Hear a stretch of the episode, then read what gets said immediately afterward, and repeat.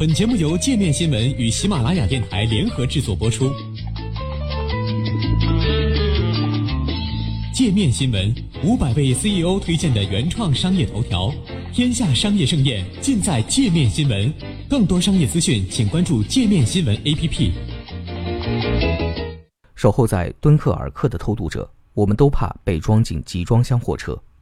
爸妈，女儿对不起你们，我去国外的路走不成了。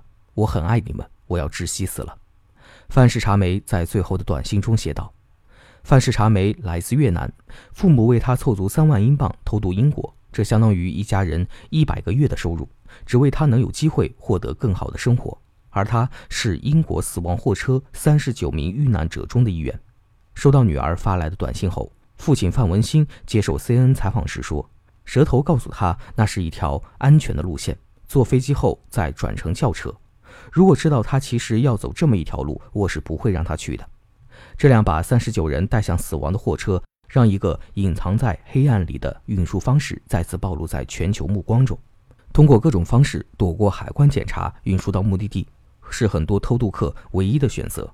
但在集装箱门再次打开那一刻之前，没人敢说这是重生的希望，还是死亡的召唤。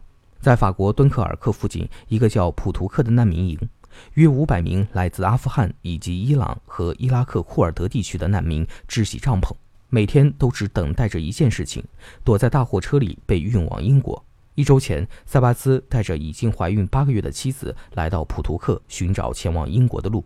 由于港口检查严格，他们只能寄希望于通过贩运人口的方式溜进英国。但一旦跟蛇头达成协议，他们就失去了对自己命运的掌控权。塞巴斯解释说：“当蛇头说上这辆卡车，你就必须照做，除了服从，没有其他选择。每个人都怕被装进货车，不安始终笼罩着他们。三十九人被发现死在一个从比利时运往英国的集装箱里的消息，早也就传到他们所有人的耳朵里。每个人心里都清楚，一旦上了货车，死亡的序曲就会随时响起。库尔德人塔斯已经有过好几次失败的偷渡经历。”他藏在冷藏集装箱里，试图穿过英吉利海峡，却每次都被检查人员发现。是福还是祸，塔斯自己也说不清楚。有时候我们很感谢检查人员救了我们的命，有时候又很难过，因为他们不让我们去英国。难民营里的另一名女性说：“她和其他人进到密闭的集装箱里，就觉得难以呼吸。但司机对他们不断捶墙呼救，视而不见。最终，他们选择用手机报警。警察通过手机定位找到了他们。”敦刻尔克是法国除了加莱以外离英国最近的港口。二战时，英法军队的敦刻尔克大撤退就发生在这里。从这两个港口出发，经过英吉利海峡到达英国多福尔港，是从欧洲前往英国最便捷的通道。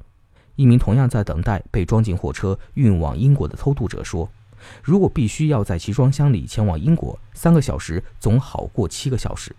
他们每个人偷渡到英国的费用是一万欧元。”不只是英国，其他西欧国家也不时发生有偷渡者藏身货车的事件发生。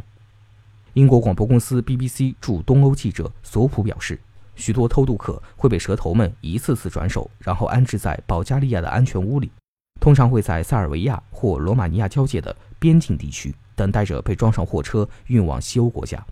据公开资料的数据，从两千年到二零一九年，至少发生了十四起前往欧洲的偷渡者在货车中死亡的事件，单次死亡人数最多超过七十人。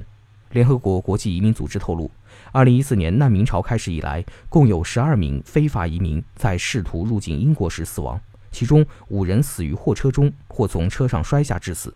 二零一五年，奥地利靠近匈牙利边境的一辆被遗弃的货车上，发现了七十一具非法移民尸体。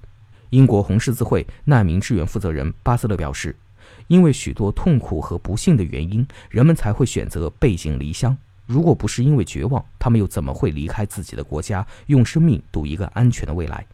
塔斯对此表示了认同。